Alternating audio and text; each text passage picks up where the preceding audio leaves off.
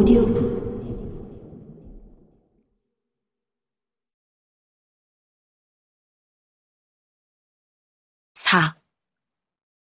누군가가 깨우는 소리에 눈을 떴다. 다영아, 이제 괜찮니?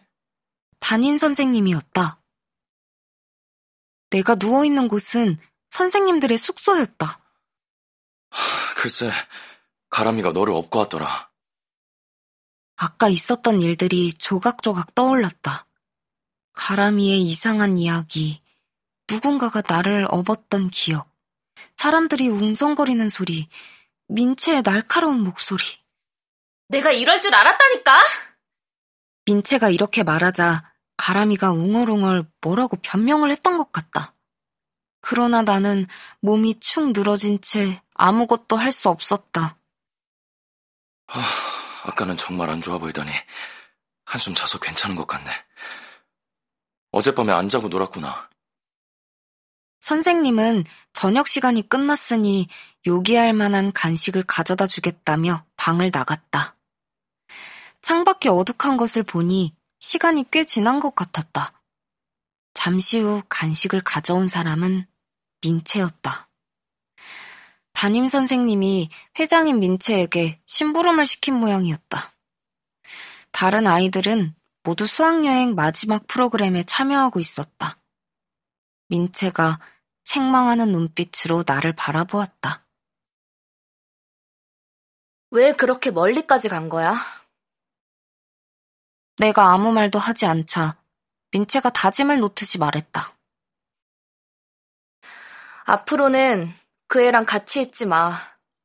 친구로서 충고하는 거야. 민채가 말한 그 애가 가람이라는 것은 쉽게 알 수 있었다. 나는 여느 때처럼 반박하지 않고 가만히 있었다.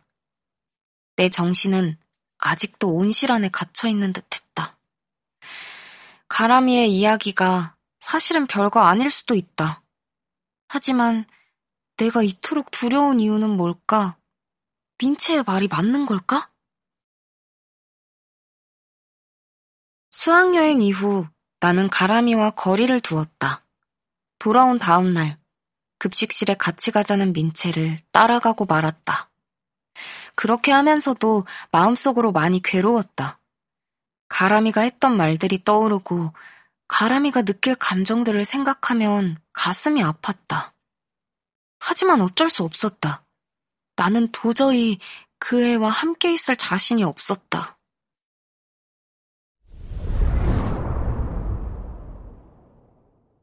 그 후에 일어난 변화는 나로서도 뭐라 설명하기 어렵다.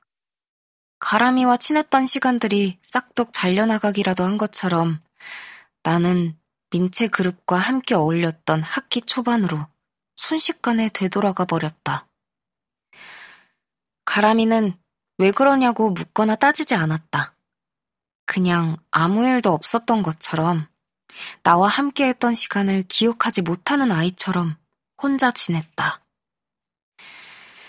가끔씩 그 애는 나를 가만히 쳐다보았다. 나를 바라보는 눈빛이 슬프게 느껴졌다. 그렇게 몇 주가 지나고 여름방학이 다가왔다. 오늘은 엄마가 데리러 오기로 해서 마음이 바빴다. 아이들이 방학 기념으로 근처 대학가에 놀러 가자고 했지만 나는 일찌감치 못 간다고 이야기했다.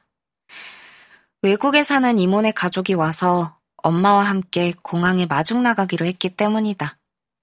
끝나자마자 엄마에게 메시지를 보냈다. 끝났어. 엄마에게서 곧바로 답이 왔다. 지금 나갈게. 대성프라자 알지? 15분 후에 거기 횡단보도 앞에 서 있어. 최근에 재공사를 시작한 건물로 공사 가림막이 설치된 곳이었다.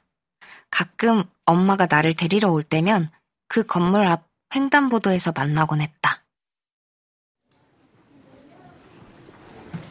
가방을 챙겨서 일어나는데 가람이가 내 자리로 왔다. 다영아, 잠깐 나랑 이야기 좀 하자. 나는 깜짝 놀랐다. 수학여행 이후로 가람이는 한 번도 내게 먼저 말을 걸지 않았다.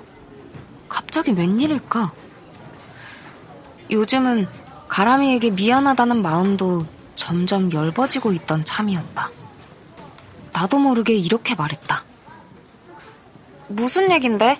나 지금 빨리 가야 해. 정말 난처했다. 물론 같이 이야기하는 게 껄끄럽기도 했지만 엄마랑 만나기로 했기 때문에 마음이 급했다. 바쁜 거 알아. 잠깐이면 돼. 가람이는 내 팔을 잡더니 나를 끌고 복도로 나갔다. 날씨가 더운데도 그 애의 손끝에서 전해져 오는 느낌이 차가웠다. 그 애는 운동장 한쪽에 그늘이 짙은 벤치로 나를 데려갔다. 절대 저항할 수 없는 무언가에 이끌리는 기분이었다. 어쩔 수 없이 벤치에 앉자 가람이가 입을 열었다. 지난번에 하다만 이야기를 하려고. 정말 어이가 없었다. 수학여행 때 내가 쓰러지는 바람에 하지 못한 이야기? 그 후로 기회가 없긴 했지만 하필 지금 하겠다니. 정말 미안한데 나 시간 없어. 내가 일어나자 가람이가 다시 내 팔을 세게 잡아 나를 벤치에 앉혔다. 어찌나 힘이 센지 꼼짝도 할 수 없었다. 그 애의 손에서 섬뜩한 기운이 전해졌다.